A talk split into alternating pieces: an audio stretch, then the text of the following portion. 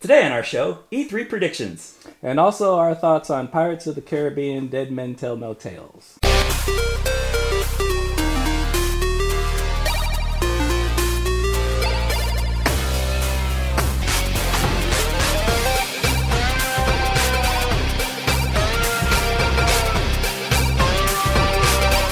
Welcome to the Big Geek Podcast. I'm your host, Ron Avis, and with me, as always, is my co host, Nick Wright. And today we're going to talk about the E3 predictions coming up, or E3, my E3 predictions, or E3 predictions, what we think is going to happen on the E3. Yeah. Uh, also, our. Kind not, of a wish list, what we would like to see, maybe. Yeah, like we're we're not expert experts or prognosticators or because I know the things that I kind of wish I know just aren't going to happen. Yeah, the I'd like to lay out some things that you know, like I wish would happen, would be cool to happen, but probably not going to mm-hmm. happen because we know how E3 works by now. You there there's usually things get leaked, and you know if if you read a lot of news like I do, you kind of get a feel for you know what's going to happen. Things get leaked. There really aren't that many surprises when it comes to E3. So as as of the recording of this show, and the E3 is about to happen, which is for those of you who don't know, E3 is like Christmas for video gamers that's when all of the uh, the developers, publishers get together and they spend a whole lot of money uh, to show off their games that are going to be coming out for this year and also you know years down you know years to come. The the games that people get real excited for. So what we want to talk about today uh, as part of our show is uh, are the are the five things that I believe we'll see for E3. Um, pretty much not guaranteed things, but things that I'm pretty sure we're going to see and things that I'm excited for. Um, and to get things started, uh, one thing that I think we're going to see is a lot more support for the uh, Sony PSVR, which was uh, really kind of a big deal. PSVR and VR in general is kind of the new generation. Yeah, and I was even just thinking recently because it was like, you know, a huge thing. Like it came out and it was a big deal and then it just kind of you, you don't really hear anything anymore. Just kind of yeah, just kind of tailed off. Like maybe like a new game will come out. Like Tekken Seven just came out, and I was looking up stuff on it, and I noticed that there's some kind of feature. I don't really know exactly what it does, but it uses the PSVR somehow, and that's what really got me kind of reminded and thinking about it. That oh yeah, that's still a thing, and you know. It, where where's all the the push for that yeah, it, it seemed like um, Sony made a big deal uh, in the fall. Uh, they had the big release of the, uh, I think it was in October. In fact, it was right around my birthday. Yeah. Because uh, I was ex- all excited about it, had it all set up. You came by, we played, you know, whatever game came along with it, and uh, in Batman maybe. Yeah, there's a Batman VR, Batman Arkham VR, uh, with, and then there was the the special mission for the Star Wars Battlefront. Yeah, that came a little later. Uh, some things started coming out for it uh, here and there, but uh, the big titles, uh, games like Rigs and uh, did you Battlezone. Did you ever play Resident Evil Seven? Because it seems like that was really. I played the demo and it really kind of like scared the crap out of me a little bit. it seems like it was made for VR. Yeah, it well, it's the first big AAA game that people are really excited about because instead of it just being an experience, which a lot of the initial uh, games that came out for PSVR, they were more experiences, like you're in a shark cage, or uh, you know you're you're shooting a gun in a high speed chase. So this very fragmented, uh, not full game experiences. And Resident Evil even though the game's not just for VR, it's it's a totally playable game. Uh, but you had the ability to play the entire game in PSVR. I is... really feel like they structured that game, like designed it around, like you know, we're gonna make it available for everything else also, but I feel like they really structured it for the VR. Yeah, well, it's also totally in first person too, right? Like, is that the yeah. first Resident Evil game where you mm-hmm. can play the entire game in first person perspective? Absolutely. Yeah, and that's that's really what VR is all about is first person. Someday I need to play that game. it, everyone says it's a really great game. Yeah, they um, do. But the, the funny thing about VR is, uh, it it's it's so good for the horror uh, like platform, the horror genre. Well, because it really immerses you. It really immerses you, and it, it's v, the VR is, is really interesting because some of the games have more of a the, the graphics aren't you know to standard of you know like your AAA games that you see now they're a little scaled back but even though if you're looking at polygon graphics like your mind is tricked you're still seeing that object and you're you're in that space. Yeah, like it's actually there. So yeah, so when you kick it up to like somewhat believable graphics, like you see in Resident Evil, and then you're in this, you know, dark house, this scary house, and there's like stuff right in front of you. I mean, it's it's unbelievable. And you really, if you've never had, if you've never experienced VR, uh, it's it's just you can't really describe it. You just have to put it on and try it out.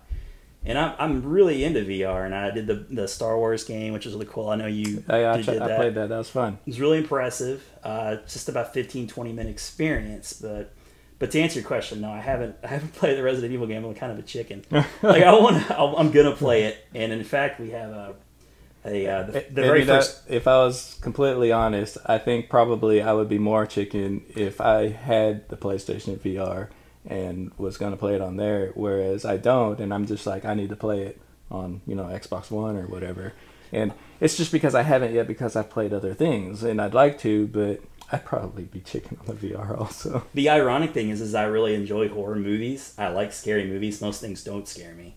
Uh, but I think it's just because I'm I'm used to the beats. I know what to expect. The jump scares don't bother me.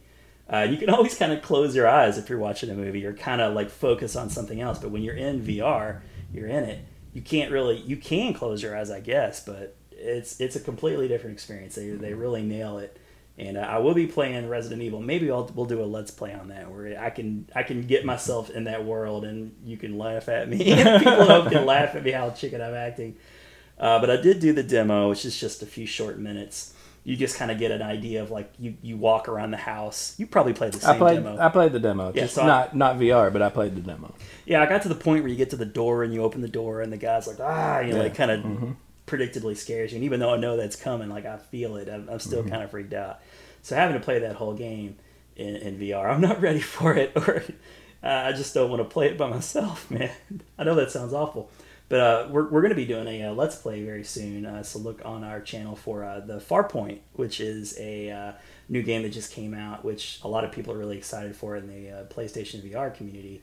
It's a first-person shooter, which um, you know is it's kind of the first of its kind. Like there are little mini games that you can do where you can shoot here and there. Yeah, I really know nothing of this game. Yeah, so that I I uh, I've only seen some short videos on it, uh, and so I'm looking forward to trying that out. And uh, it's this wave of games that I think people are really anxious to see how they how they turn out. Will they make you motion sick? Uh, that's another thing really we haven't touched You on. I mean, I, on Star Wars, I kind of did a little bit. Not not a lot, where you know I felt like I had to take it off or whatever, but a, a little bit. Yeah, and uh, I, there's a couple of racing games that uh, I've played where uh, it's it's really cool. But uh, you know, I'll play it for a few minutes and I'll feel myself getting kind of hot, a little queasy, and I'll. Uh, and you know, there was that one demo disc, and there was I think some kind of like game where it was like on rails, like a roller coaster. Or I Oh, forget Rush what it Blood, was. I, I think is what it was. And as soon as it started, I just said nope. no, uh, and the other thing, the the odd, the thing that developers are going to have to work out is the the locomotion of the game, walking around. Like they, they one thing that the uh, developers seem to have done to try and correct motion sickness is they'll kind of teleport you around the map.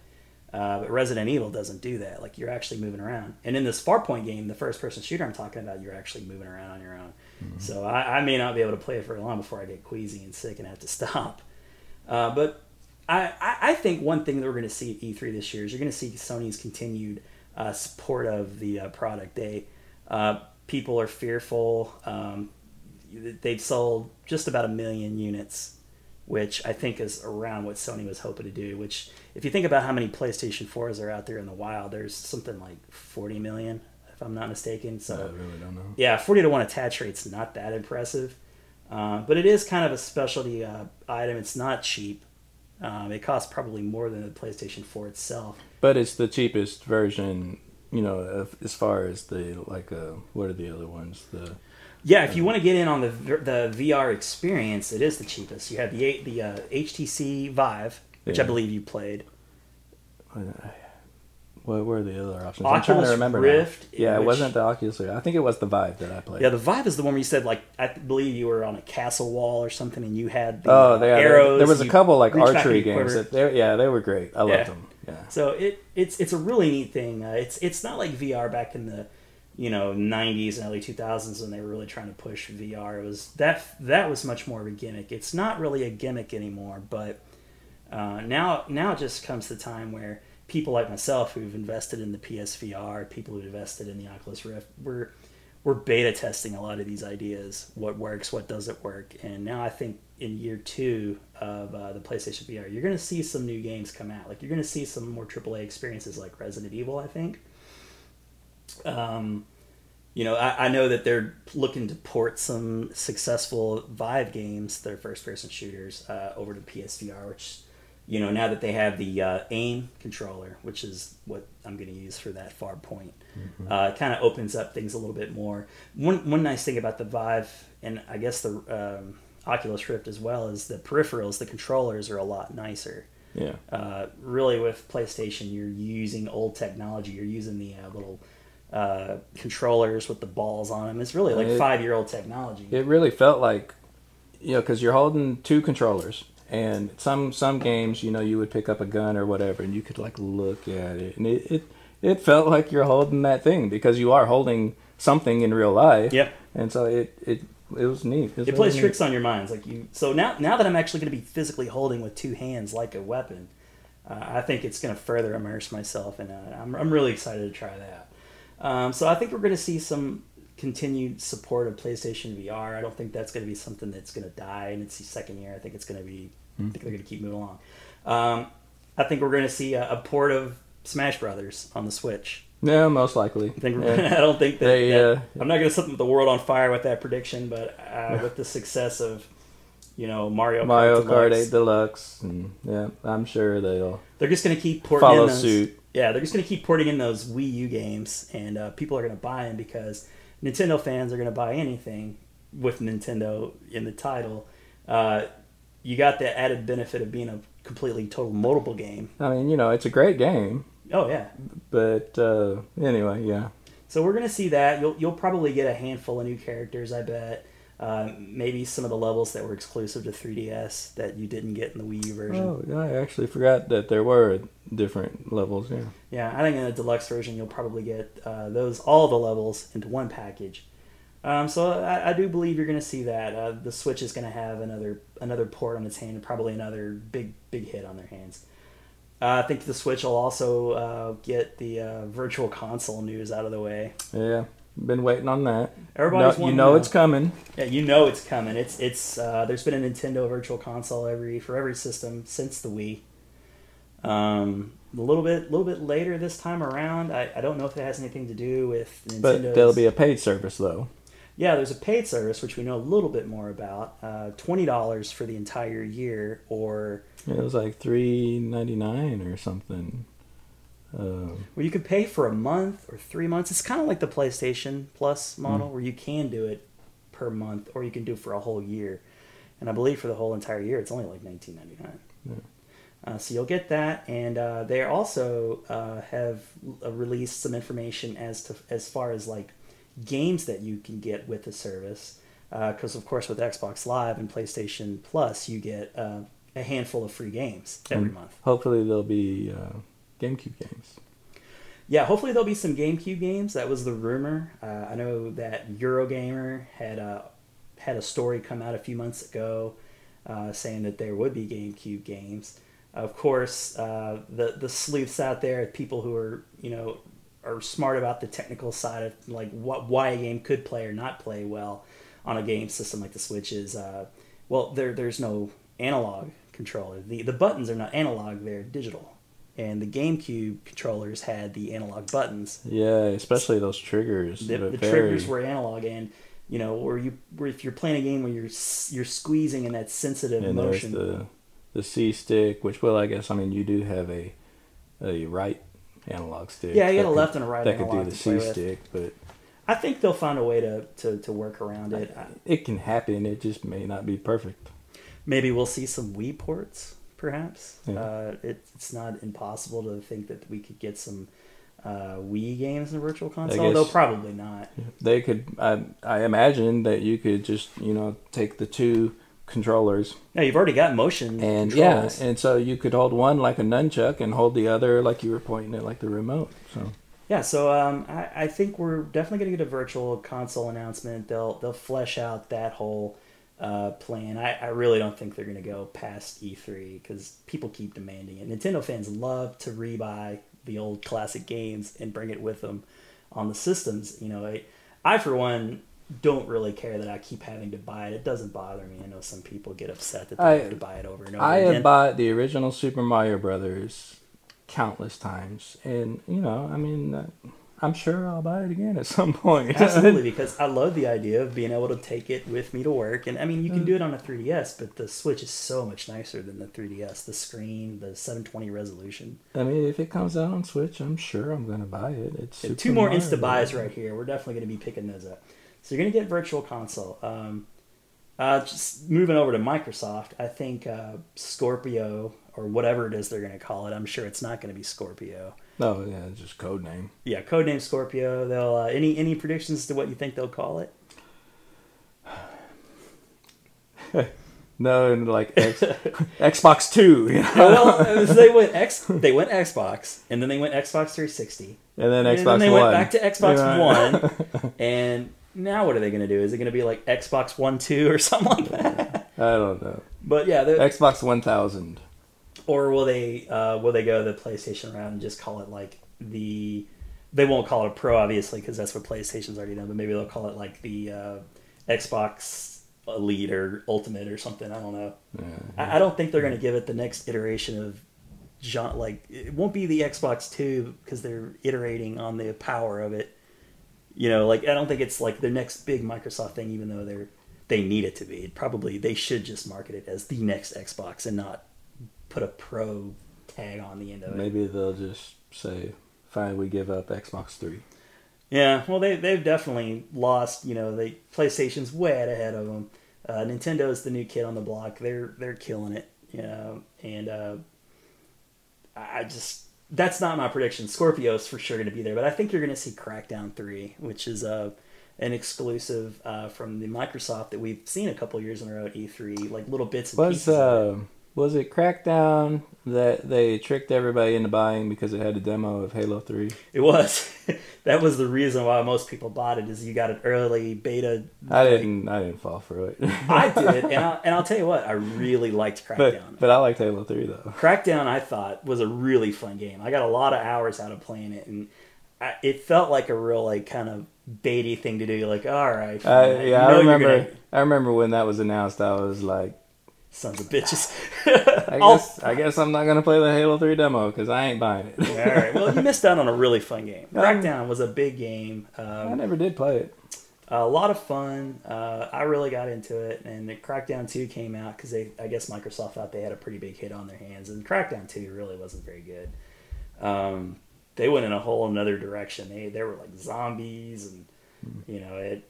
I guess because zombies sell. I don't know, Oh, whatever. zombies always. So. But yeah, the first Crackdown was this kind of futuristic. Um, you know, you you were uh, you were the like the good guys, the cops, and you were going around this big sandbox world, and you had all the like, you know, powered up weapons, and uh, you would you yourself would get powered up to where you could run really fast or jump really high.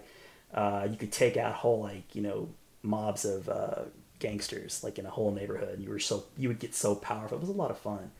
Uh, so Crackdown three I think is a game that you know Microsoft has kind of been like missing their exclusives here a little bit lately. I think Gears of War four was. Um, I'm sure it was successful for him, but it didn't light the world on fire.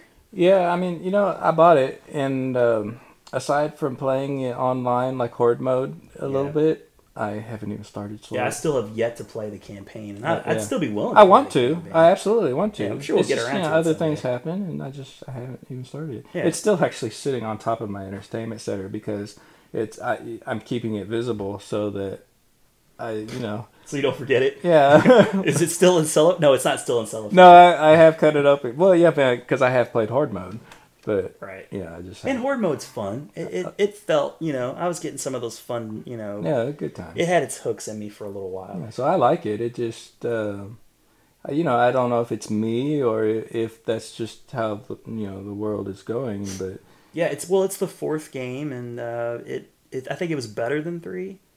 It felt a little more fun like two, a little bit better than three. But then there was uh Two seemed like it was just like super long, like the campaign mode. yeah. Like it just dragged on. It was like more. It was like the sequel thing where you take what was really good and you just give everybody ten times the amount of that. So I think we'll see Crackdown three. Uh, I know that Microsoft has. Um, they were using it almost like as a techie demo kind of thing. Like they were using cloud computing to make the all of the environments fully destructible. That's kind of a big thing that game developers like to tout. Like, oh, it's fully destructible. The environments, anything yeah. can be blown up but you've yet to see any gameplay whatsoever. And then it feels like it's been about a year since anybody's seen, even seen anything for Crackdown 3. So I think we're going to see a Crackdown 3. Probably going to be a situation where it's going to be uh, heavily promoted with Scorpio or whatever it is they call it. Um, so those, those are like my. Uh, oh, and okay, Metroid. I think we're going to get. oh yeah. Finally, I Yeah. think we're going to get a Metroid announcement of some kind, whether it's going to be a 2D Metroid or a Prime like uh, 3D Metroid. Either one would be Everybody's fine. been praying for a new Metroid Prime for forever. But personally, yeah, I would prefer the 2D. Yeah, well, I mean, everybody's wondering what Retro's been up to, and uh, Retro hasn't released a game since around 2003, 2000, or 2013, 2014 when they did Donkey Kong Country Tropical Freeze. And You know, uh, I, I couldn't get into that. It was. It seemed like a really good game, and I played it, but it's I an excellent game. I couldn't actually. get into it though. It's it's a lot of fun. It's the most fun I've had in a Donkey Kong game probably since the original. Well, uh, Donkey oh, Kong Country. actually, actually, I'm not even thinking of Tropical Freeze. I'm thinking of the one that came out on um, Wii. No, uh, Tropical Freeze was the Wii, wasn't it, or was that a Wii U? uh, Wii U. Well, but I'm thinking of the one on the 3DS, Returns. Oh, well, that's yeah. The same studio made that. That was a really excellent game too. They they came out at it, but like very close, yeah, um, around the same time. yeah, they did come around really but close uh, together. but yeah, I could I couldn't get into that. Yeah, one. Retro did also another Donkey Kong Country game that was I think came out on Wii, and it was kind of a big deal and sold pretty well. Uh, so really, Retro's been making nothing but Donkey Kong Country games for a while. Uh, they they were making the Metroid games for a long time. They did Prime one, two, and three, and then that was kind of their bread and butter for a while. And then they now they've been, you know, they've been making the other one of the other big Nintendo franchises. So maybe Retro's up to something completely different. It's not going to be Metroid, but I think it's going to be Metroid. Time will tell. Time will tell. It's, this is probably the second or third E3 in a row where people have just been convinced. That there's gonna be a Metroid announcement. They just Right. know there has to be. Yeah, and with the Switch, you know, the, the Switch is coming out really with guns blazing. With, uh, you know, obviously Breath of the Wild was huge, massive hit. Zelda franchise, boom, they got that out of the way. Uh, they they said well, we're going to release Mario Odyssey. That's going to come out in 2017 as well, right at the end of the year. So boom, like two out of probably three of the biggest franchises out there. You know, they right in the first year. Just need Metroid now. Yeah, now they just need uh, you know a Pokemon game and Oh, a uh, yeah. Metroid game. Which they just announced Pokken. yeah, But um, yeah. yeah, they had that Nintendo Direct or the Pokemon. Yeah, it's just you know like we were talking about with the uh, Smash Brothers. It's just Yet another port. here's here's the game we've already got. Let's port it over.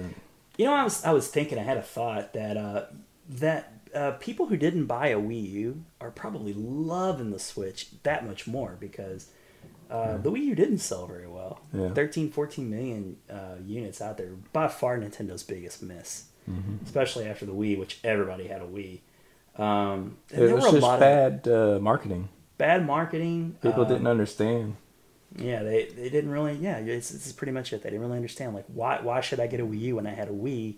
It felt like it was the same thing, and just it just was a controller, like a new controller Yeah. the same thing. Man, it just didn't hit, and it, which is really a shame because I think we both would agree that the Wii U had some really good games come out for it. Mm-hmm. All it was really missing was the big titles. It had and it had so much more potential than what they actually used too. But I mean, it got a Mario Kart game, which was big, and it got a because it had that touch screen that you could have used like uh, played like a Zelda game that had like the map on it and oh yeah, that would have been really cool. Think of the the, the, the, Wind Waker like HD remake kind of it utilized that probably the best I've seen of any other game, but it had potential that never got tapped into. I think. untapped potential with the uh, Wii U that you're now, I think, probably seeing in spades with the Switch. Like, Yeah. uh, the Switch is taking what I think a lot of people would have liked to have seen with the Wii U, a fully portable, uh, you know, controller with touch screens and uh, you know the the better graphics, the HD resolution Mm-hmm. graphics, and you're getting it even better. That was one of the neat features of the Wii U is that some games that you could either play on the TV or play on you know the tablet where they took that one step further with the Switch and it's just absolutely that you can take this tablet anywhere. Yeah, it's no longer tethered by like if you know 10, 15 Yeah. feet or whatever. The, Wii the bathroom, you know. yeah, so you could take it all the way to the bathroom, and then maybe then it would disconnect on you. But uh, so so few people bought the Wii U. Now people are buying the Switch left and right. You, they can't keep them in the stores. Everybody wants one.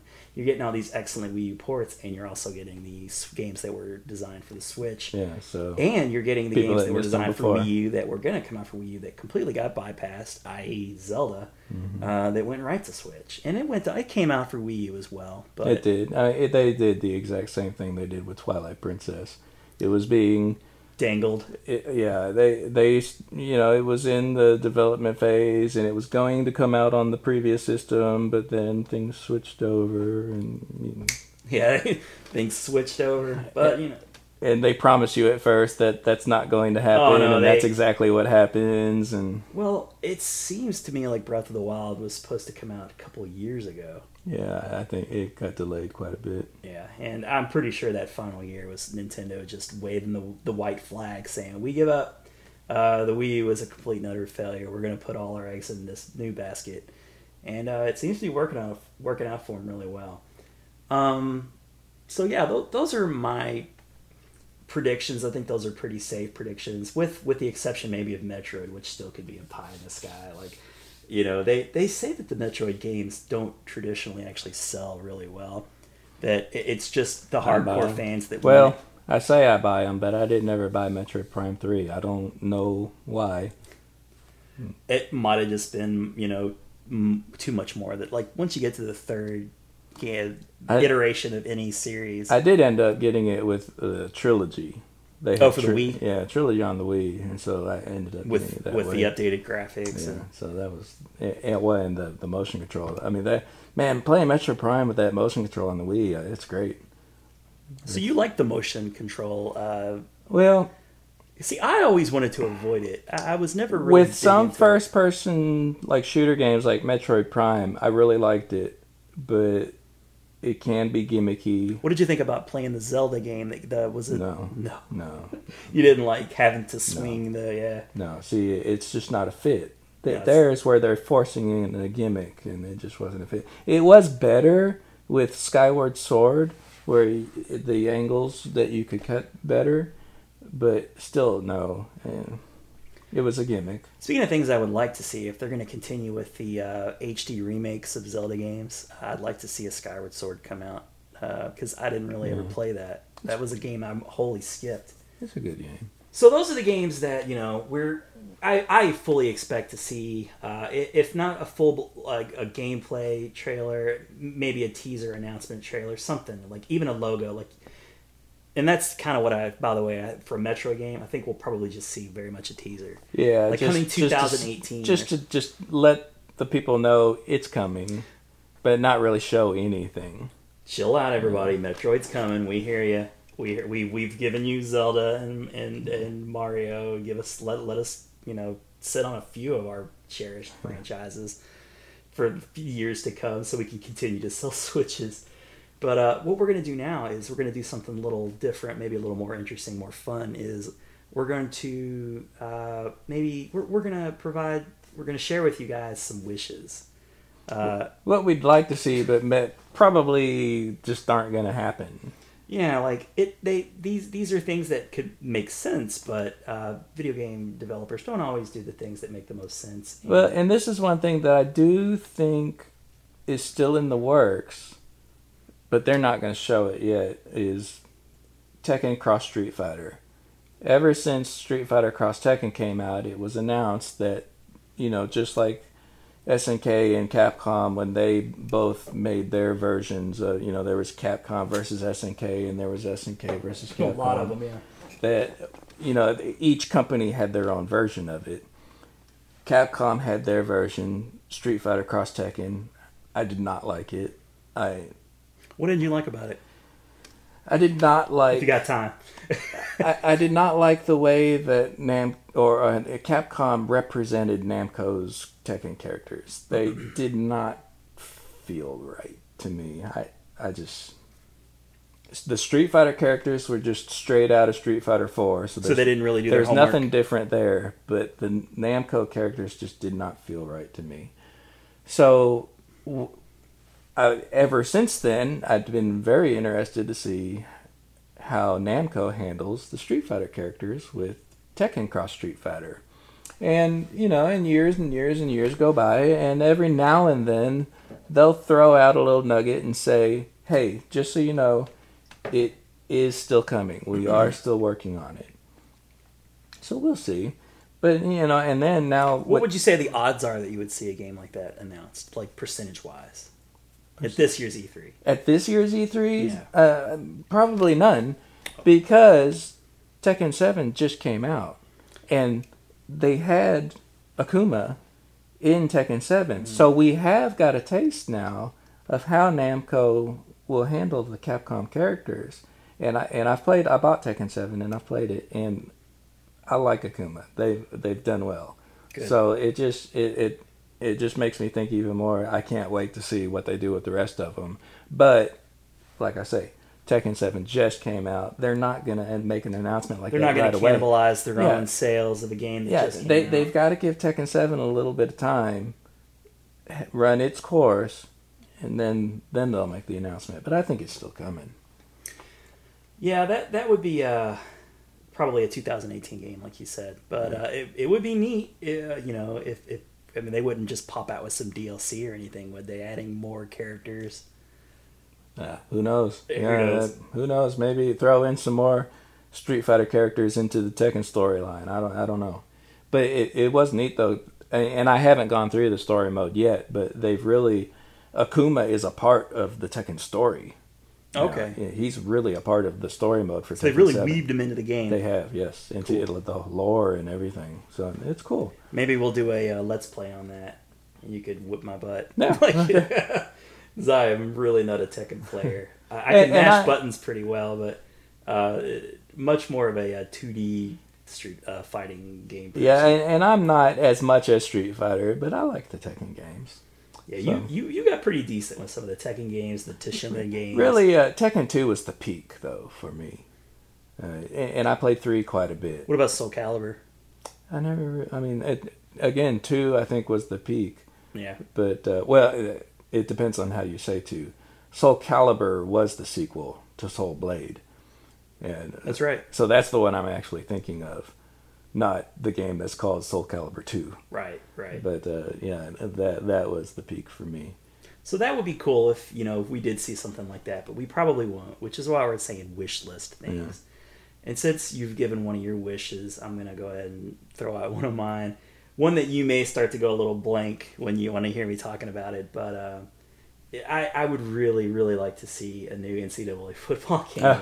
uh, it's been a few years. Um, for those of you who didn't know, that there was a, a big uh, courtroom battle uh, between a, uh, a college basketball player. His name is Ed O'Bannon. Uh, played for UCLA in the uh, mid 1990s. Um, in around 1999, well after he graduated, the the digital version of him, same height, same weight, his number, UCLA on the front, same skin tone. For all intents and purposes, it was him. But I mean, college players don't get any of that money. Uh, they're not allowed to get any money. They're just there. They get a scholarship to play. So there was always this weird kind of, you know, like the school could license uh, the the teams. The the NCAA could license the schools and the mascots and the arenas, but they were not allowed to use the actual players' names because they were amateurs. Mm-hmm. Um, so, anyways, long story short, Ed O'Bannon takes this to court uh, and ends up suing Electronic Arts for a lot of money. Uh, so they, they stopped making all of the NCAA football and basketball games, which is crazy because for about 20 years, every single year, there was a football and basketball game. I, I remember, you know, seeing the games come out, yeah. Yeah, it was just like a Madden, you know, like there'd be that year and it would be Mhm. NCAA football. Well, they've settled out of court, you know, they've paid their money and it's been a few years and I I would really like to see them return to uh, you know like make th- they've made things right monetarily for the players that were in these games, and now I'd like to see them work something out to where we can get back to the you know NCAA football and Sure. basketball every year because I really missed it. I, I I enjoy the Maddens and I like the NBA 2Ks, but uh, this uh, we live in a college town. Uh, so we really enjoy, you know, March Madness and and you know college football. So even though I do like Madden, I do like those other pro games. I want to get back to playing, you know, this year's version of whatever college, uh, you know, games are out there. I really want to get back to that. So I don't think it'll happen. It probably never will come back, but it's been a few years. The dust has settled. Uh, they've paid the money. I think that it was like a forty million dollar lawsuit or something like that, uh, which is a lot of money. But those games also made a lot of money, so money's out there. They Yeah. they could come back. A nice wish. It is just that. What about you? Any other wishes? Um, yeah, uh, something else that I it, it'd be neat, but I don't I don't think it's gonna happen. That you know, this year is the 30th anniversary for Street Fighter, so Of the first Street Fighter. of the first Street Fighter, not Street Fighter Two, Right. but just Street Fighter as a name. And since Street Fighter One was such an awful, terrible game,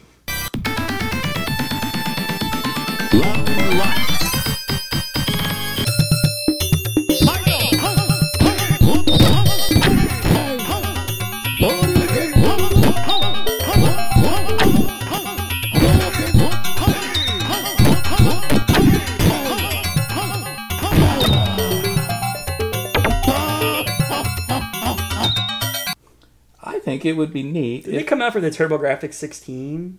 uh, the the CD version of it, yes. Yeah. Or- Never played it. uh, Not even an emulator. Or was it? Uh, yeah, I think it was Turbo. I think it was right. I think it was the TurboGrafx. But they- which we and they know called it- nobody played. And they called it Fighting Street, Fighting but Street. but it was Street Fighter One. But it was before the craze of Street Fighter. It, 2, yeah, so- you didn't really know what it was, cause and I remember that um, you know I think Street Fighter Two had like just come out like recently or something, and um, 91, 92. because because I remember kind of being pointed to it that that's where it all started.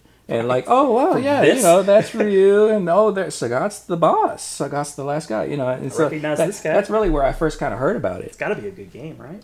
But uh, yeah, so somewhere down the line, I, I actually got to play it, and it's terrible. Oh my god. I'm So- surprised. If you know, I think if they like did some kind of a you know remake, like uh, you know remaster Street Fighter One, like new engine and everything, and just redo it all. Oh, you mean like a like a HD kind of remastered reimagining of that game, but a, a reimagining. Yeah, a reimagining because you can't you can't take.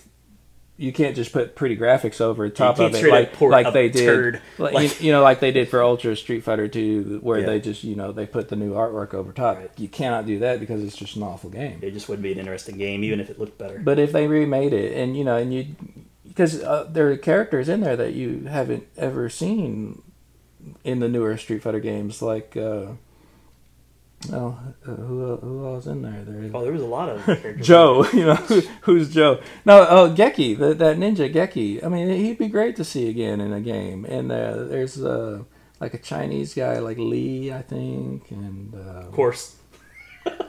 he's real original with the names there. Oh, and Mike. You know, Mike. is actually Balrog. I guarantee you that Mike is Balrog, but because of the having to switch the names around and everything, they they've like officially said that they're two different people now, and so Mike and Balrog are two different people. But when it all started, you know, there there's no uh, Mike was intended to be Balrog. Do you think we'll ever see like a collection of Street Fighter games? Well, Uh, I mean, we we already have. I Well, mean- I mean, like a Street Fighter and a Street Fighter Two and a three in a pat, like a single. Yeah, game. Well, yeah. Typically, what they'll do is like a, an alpha collection and a you know Street Fighter Two collection. Yeah, I don't know if they would do like a collection with like an anthology or something. yeah one, two, three, four. Because then it would fit nicely into that. You you'd like to have it, you want to see it, but you maybe not necessarily pay for a whole game of that. But they could include it in with some, you know, touch it up a bit. A I bit. mean, yeah, if and I think they could do it in a way like how uh, the original Art of Fighting did, where if you played uh, the story mode of Art of Fighting, you could only pick as either Ryo or Robert, and you played through the story, and you would beat you know these other people as you're making your way to the last boss. And Street Fighter One, because you could only play as either Ryu or Ken, could be like the same way. That if you're playing, they can make kind of a story mode and just do that, but have like a versus mode, and for the first time ever, be able to play as all the different people you could never play as before. I think that'd be really cool. 30, uh, 30 years. It's it's been time. Let's let Street Fighter One have its due. Yeah, I mean that that'd be cool. I, I Wouldn't don't that ex- be awesome if they like drop that bomb? I don't expect it, but man, what if they did? Yeah, that well, would that's be what this segment's all about is Yeah. wishes. These are wishes. Uh, throw throw Street Fighter One a little bit of love. It's been thirty years, man. It's also been thirty But- years since the original Castlevania. You know, I mean, if you don't do it now, when are you going to do it? Since it's 30th anniversary. They're gonna be forty probably. Mm. And uh, I I have another wish, although it's of all of these wishes, this is probably the more likely of things to happen. But um, Nintendo seems to more than not moved away from the motion controls. I think they're trying to distance themselves from Wii and Wii U and the motion control thing, even though that some of the motion control still Yeah. exists within some of the games. It's not a big selling point. They anymore. they seem to really be pushing that one two switch, but I'm but not, more for the HD Rumble than anything else. Like I've just not been interested in that. No, it looks terrible. if that game were like 15 dollars, I might It's- pick it up. It's one of those party games that when you're with a group of people, sure, I, I'm sure it's fun, but it's also you're. With, then after that's done, you're done with it. It's interesting that you mentioned the one-two switch uh, game because uh, we most people agree, you and I agree also that that should have been a pack-in game. Oh yeah. And one of the most successful pack-in games, and really a Nintendo tradition, is to include a really strong title that showed the technology off really well, and it included as a pack-in game. Uh, Wii Sports was a humongous success for the Nintendo Wii. Came with it, uh, people we still play it to this day. Now, to be fair though, um, putting a pack-in game is kind of been hit and miss with Nintendo because they did not with Nintendo 64. Because a lot of people act like, There weren't a lot of titles to choose from; they couldn't just necessarily yeah, away. yeah, yeah. I think they had Mario 64 Because- and Pilotwings. Yeah, Nintendo did have a pack-in. Super Nintendo did have a pack-in. Mhm. Nintendo 64 did not.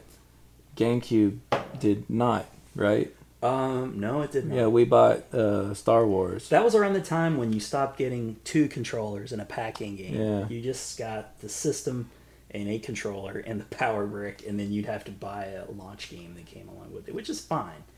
But uh, not to stray too far off topic, uh, I, I would like to see the return of the Wii Sports.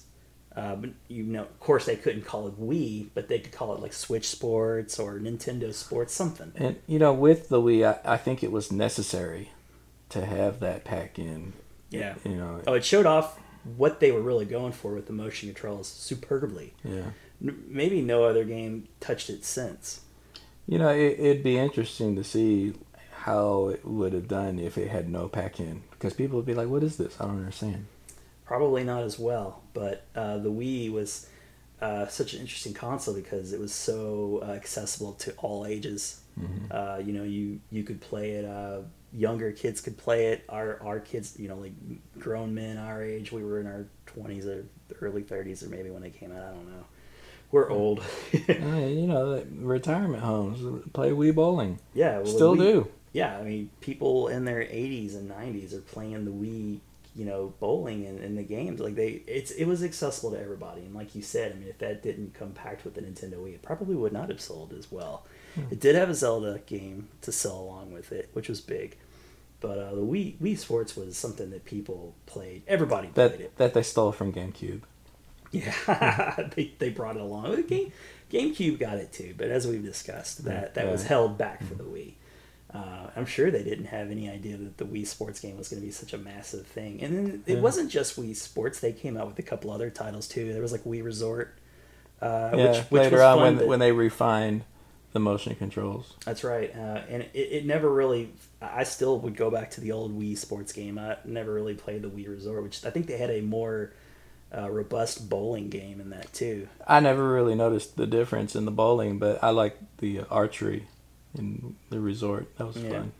So you know, it, it was a big title for the Wii. Uh, I, I'd like to see uh, a new. I'd like to see like my you know Logan get it, you know, to be able to play, you know, the Mm-hmm. new sports titles. Like he, he, he, he plays the Wii bowling and the tennis game. Like whenever we do our like little church tournament thing or whatever, like Mm-hmm. I'll pull it out of you know the mothballs and hook it up, and we'll we'll play the old games. And he really gets into them. So I'd like to see what they could do with the Switch versions of those games.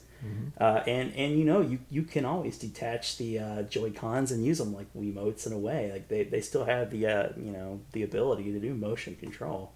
So I, I'd like to see a return of that franchise. I'd like to see a sports game because um, you know that it, it would be perfect for that. So, anyways, those are my wishes. Uh, those are four pretty interesting wishes. Uh, none of them will probably happen. No. No, uh, I, you know, like with the NCAA thing, like I said, the money, you know, for the for legal reasons, that'll probably never happen. Uh, Capcom and is not gonna. What probably- happened to Capcom? Man, Uh, well, that's the whole show, man. We that's a another story too. Gosh, we, we really could go down the rabbit hole of how how once Capcom was one of the greatest third party publishers. Glorious, and not so much now. Konami too. They were another golden, Mm. you know, could do no wrong, and now they're in the same boat. They're, they still publish games. Um, oh, I'd like to throw out a uh, E3 prediction that it's, um, you know, maybe I could have brought up previously, but and I, and I just thought about it. It's probably why I didn't bring it up until just now. But uh, the the Capcoms, and we spoke of Capcom, the collection of the Disney Afternoon collection. Right? Uh, I think we're probably going to see that come out for the Switch. You'll see a Switch release. Oh, sure, yeah. Uh, because all of those games were Nintendo games originally anyway. Yeah. It kind of blows me away that they didn't originally come out I'm for sure the Switch. come. I guess it was because a lot of um, developers were treating the Switch like they were doing a wait and see. They weren't going to, you know, dedicate a whole lot of money and time to porting games to that console because they just thought it could be another Wii U. So I, I think it's pretty safe to say you're going to see uh, possibly that Mega Man Collection 2 that's going to be coming out. Mhm. Uh, you may see a release for the Switch for that as well. Um, I, I haven't read a whole lot about that, but I'm assuming it's the Mega Man games that came out later that were um, Wait, like Mega Man X? no uh, like 8, 9, 10. Oh, like the PlayStation. Yeah, Oh, the ones okay, that were okay. like developed later on in life. Well, and then um, was it nine? That was the NES style. No, uh, well, eight, 9 and 10 were NES style. man, seven was Super Nintendo. Eight was PlayStation. Nine, I was it. I guess it was nine and ten that came out on like Xbox 360 and PlayStation 3 that were like NES style. I, I lose track of them anymore. Right. Well, it's, it's such a long span of games, like because PlayStation did really pick up that mantle. And stuff. But yeah, when I when they do those collections, I think it, it usually will go from like one to six, and then seven up, it gets forgotten. Mhm. So yeah, they, they need to do those. It's a weird time for the Mega Man games too, because PlayStation also was putting out those like uh, 3D Mega Man games. You know, like there was the big 3D. Oh, push. Legends. Yeah. Well, that, that's that's different beast altogether. Those are like RPG style games. Yeah, they were like almost like mech games too, in a bit, or, or maybe I'm thinking of another. Well, and game. and there were like the Game Boy Advance. Um, point is they called? weren't Mega Man games. Like I never looked at those as Mega Man games. Then they got back to the the classic, you Yeah. know, 2D style Mega Man games. Yeah. So those games are going to be released in a new collection. Uh, so I think we'll probably see those on the Switch too. So those are our E3 predictions and our wishes. Hope you've enjoyed them. Here's an idea. Here's an idea. Ooh, why don't we try a good old-fashioned stoning, eh? I'd kill to be stoned right now. Gets the crowd involved, doesn't it? I should like to speak to Victor in disembowelment. I should like to speak to Victor. Pardon me, I, I, I'm not one to complain normally, but, but this basket's full of heads. The Pirates of the Caribbean Dead, Dead Men Tell Tell No No Tales. Tales. Yeah, we saw that, and in true BitGeek uh, fashion, we're reviewing it weeks later Yeah. of the actual release. So, you know, we can not worry about spoiling this movie. Yeah, we you know life happens, and we didn't see it the first week, so we saw it the second week. Yeah. But, uh, but we'll be doing the just, same thing with Wonder Woman. It looks like. Just share thoughts on it. yeah, I I, I want to say that you know they did the original trilogy, the Pirates of the Caribbean, with those characters, and it was a big success. And then they kind of some time passed, and they were like, "Well, we want to make some more of these movies, so we got to get Johnny Depp." So they get Jack Sparrow. They didn't necessarily lock down, you know, Orlando Bloom and uh, uh, Keira Knightley. Yeah, I So- mean, and it, they didn't even play. Str- I, I, you know, spoiler alert that they are in the movie, Yeah. but very little, and and that's okay though because you you at least it starts out referencing back to them, and like the whole movie is about Their kid. you know yeah and uh, you know turner's will turner's fate taking over davy jones's position that's how the movie starts that Don't you see I'm cursed to this ship? That's why I'm here. I think I know a way to break your curse. To free you from the Dutchman. Henry, no. I've read about a treasure. A treasure that holds all the power of the sea. The trident of Poseidon can break your curse. that because their son wants to free him of that curse yeah, watching this movie, uh, as as it was wrapping up, I really had the same. I felt that this movie was more of a, a follow up of the third movie than the last movie was a follow up of the third movie. Like you said, Stranger Tides felt like a bit of a one off.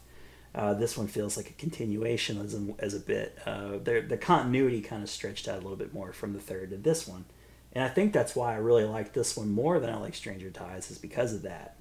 Um, yeah i was happy with it because it, it just it really tied things together i felt like Yeah, so you know you got the uh, the I forget the kid's name now, uh, Will Turner's son. yeah i forget his Well, son's name too Anyways, so, young uh, turner young young Turner. Uh, you know we're not we're not gonna break the movie down like we did with uh, Covenant, but uh, they they found a way to get Jack back in the fold. You know they're they're gonna go out and find this trident, this treasure that's gonna release all of the curses of the sea, um, including you know Will Turner from uh, the Flying Dutchman. He wanted to see he wanted to be back. You know he wanted his dad back. Obviously, a kid would want to get their dad back.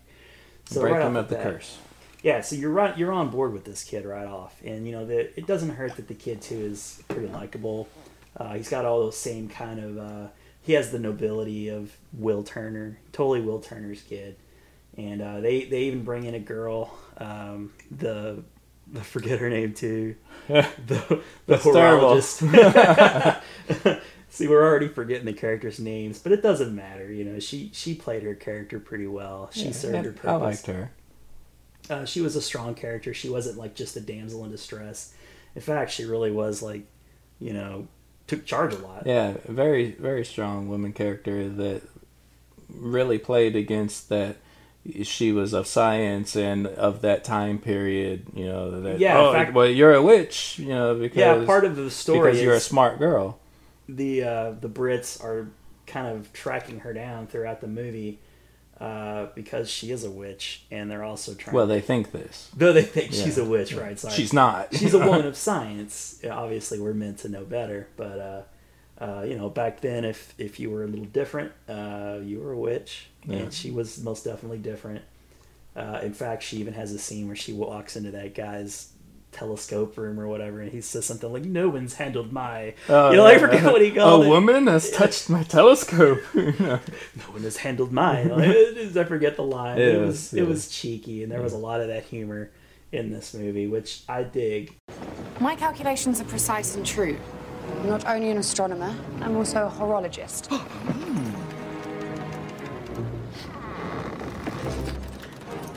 No shame in that, dear.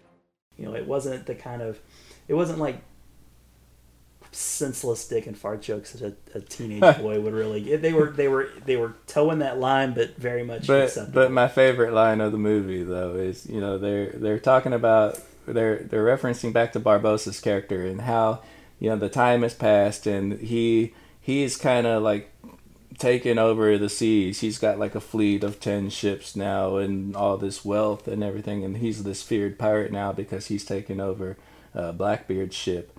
The uh, the the I forget its name now, but Queen Anne's Revenge I think is its name. But uh, anyway, there the rumors have it, you know, that the that he has 18 pound cannonballs and and Jack it was the funniest line in the movie. Jack is like a one-legged man with 18 pound balls. No wonder he walks funny. yeah, that that got a that got a big laugh, and uh, so you know it. The humor was totally there. I, I thought the uh, the action was really good. Um, I, it, it, and you know, what, to be honest though, I was a little bit eh, iffy on the action because the scene where you know he's robbing the safe and it's dragging that no, that was just ridiculous. Yeah. Fun fun ridiculousness. Yeah, it was like you know, like in a sequel, you know, in a franchise, they're gonna try to one up the scenes from the Yeah, previous movie. and- that one didn't really work for me. All of the others, all the other action scenes really worked for me. They've done you know silly things before, uh, like like in which was it two that you know they're fighting on the. Uh, like the wa- was it a water wheel that was spinning around? Right, know, right. They, they've done such things. and that that really worked for me. But since that was so good, you know, like they do, they have to try and up. Uh, there, that the the house being drugged through the streets of the Yeah, day it was very much like a, all right, you know, and, and it, it was rather long too. It, did go on for kinda- It went time. on for a while. that cost a lot of money. it was fun. It was fun, and that's the point of the movie. Was the point of this review is I'm I'm recommending it. I think it's really good. Uh, it to me was up there. It it stands along with all the other first three pirate movies. I definitely enjoyed it. Whereas I felt Stranger Tides was okay for the moment. Yeah, and uh, you know, I mean, I I enjoyed Stranger Tides, but it just it, it felt like a one-off. It wasn't the same, Yeah. and, and this went back to that. Yes, when they they, they kind of corrected, Yeah. they righted the ship. No pun intended. Uh, and uh, I, I thought I really liked that they the ways they worked in Will Turner and uh, Elizabeth Shaw. Like, although I thought they could have given maybe Elizabeth Shaw a little something more to do in the movie, she did just sort of come in at the end. Uh, to to kiss Will. At the very end of the movie. Elizabeth Shaw is Prometheus. Oh wait, you're right. What's her name? Keira Knightley, Keira actor? Knightley. Her name is Elizabeth in which now would be Elizabeth Turner. Okay. I don't remember what her name was before. my, my point being is like you know she didn't have a whole lot to do it's not that like will had a ton to do but at least he he served a little bit more of a purpose as far as you know his son Yeah, I mean, he didn't need to be there. He he was he, he was the goal. You know, Yeah. The, to free of the curse, Right. and so he shows up at the end because he's now been freed of the curse. yeah and elizabeth just shows up because she's so happy that he's free from the curse Exactly, and so it was a touching moment, and and everything tied together. right and there was the little scene at the end of the movie after the credits where they were like lying in bed canoodling Oh, yeah, and uh spoiler uh they they kind of teased um that you know maybe Davy Jones is still around. Yeah, which, since we bring that up, uh, one thing that a little bit confused me, and I think maybe confused you a little bit too, was um, since they freed the curse with they broke the trident, they freed all the curses of the, of the sea, including the Dutchman. All you know, the Dutchman's back. Everyone's human again. Uh, Davy Jones, you didn't really see him, but you, you, it looked like shadows. well, But- you saw the well. tentacle. Oh, you did. You saw his claw. you saw his claw, Yeah, but and you saw the tentacles and shadows. yeah, and you saw like the little like uh, So so it looked like still his form, and that's the big question: is well, all curses were broken, so why is he still in this form? right. I don't know.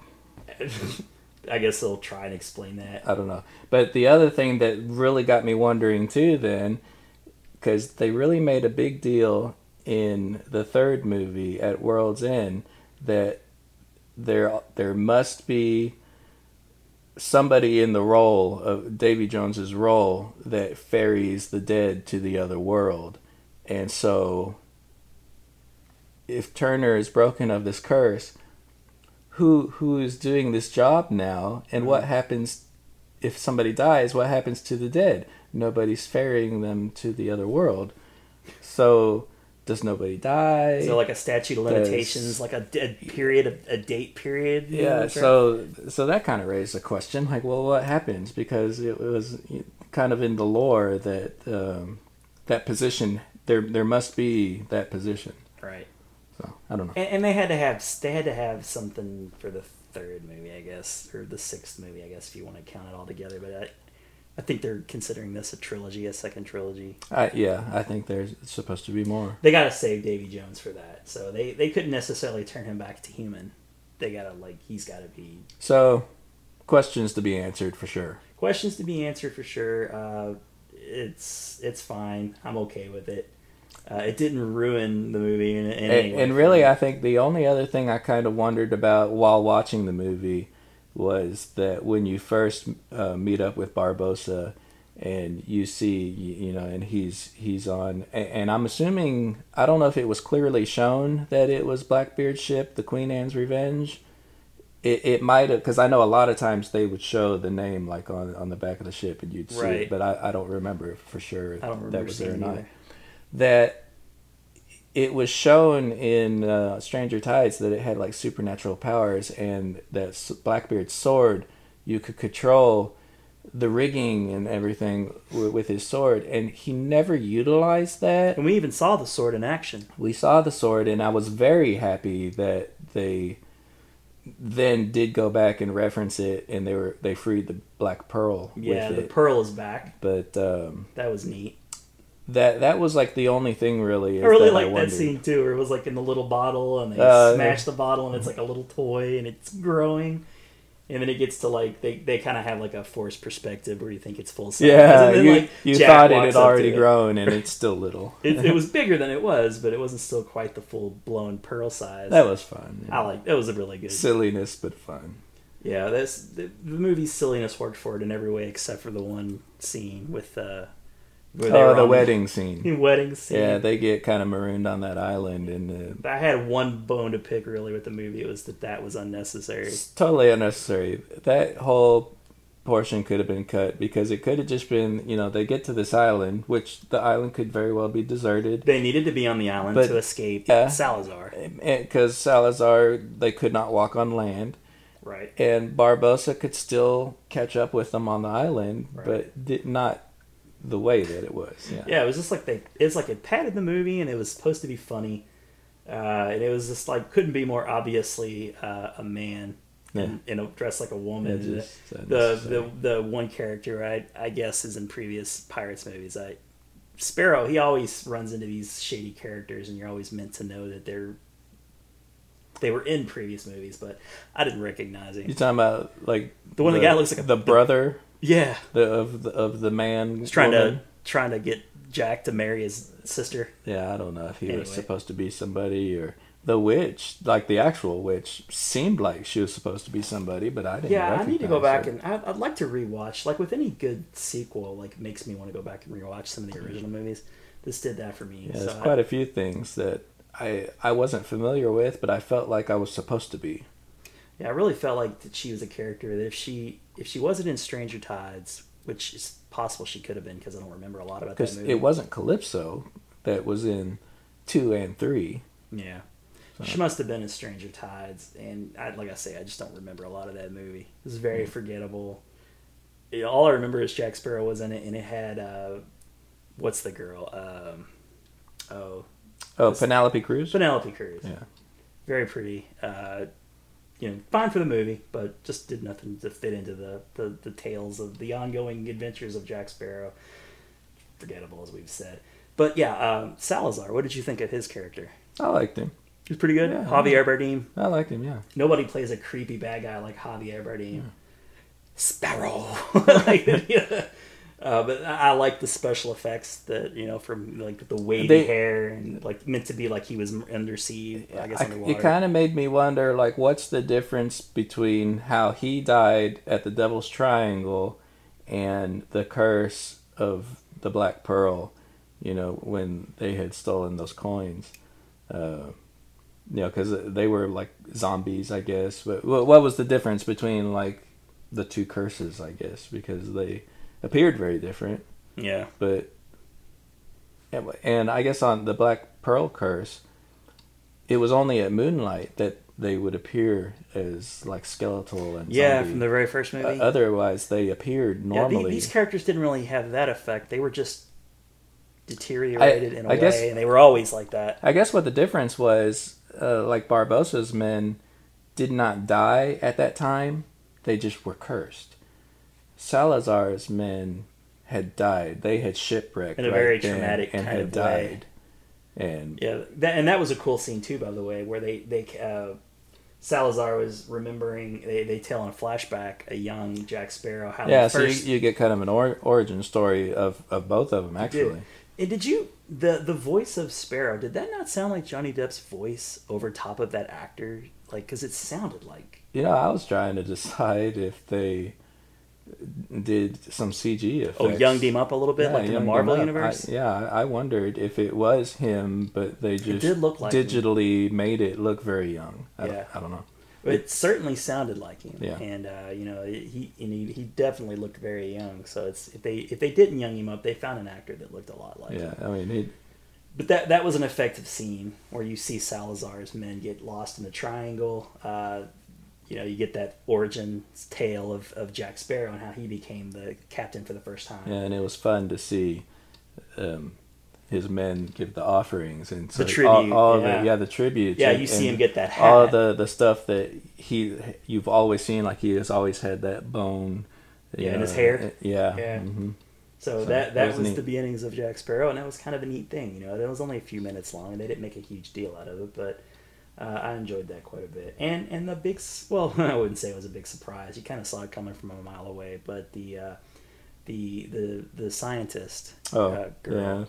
Uh, ends up being the uh, daughter of Barbossa. They kind of play that up a little bit in a pretty satisfying little.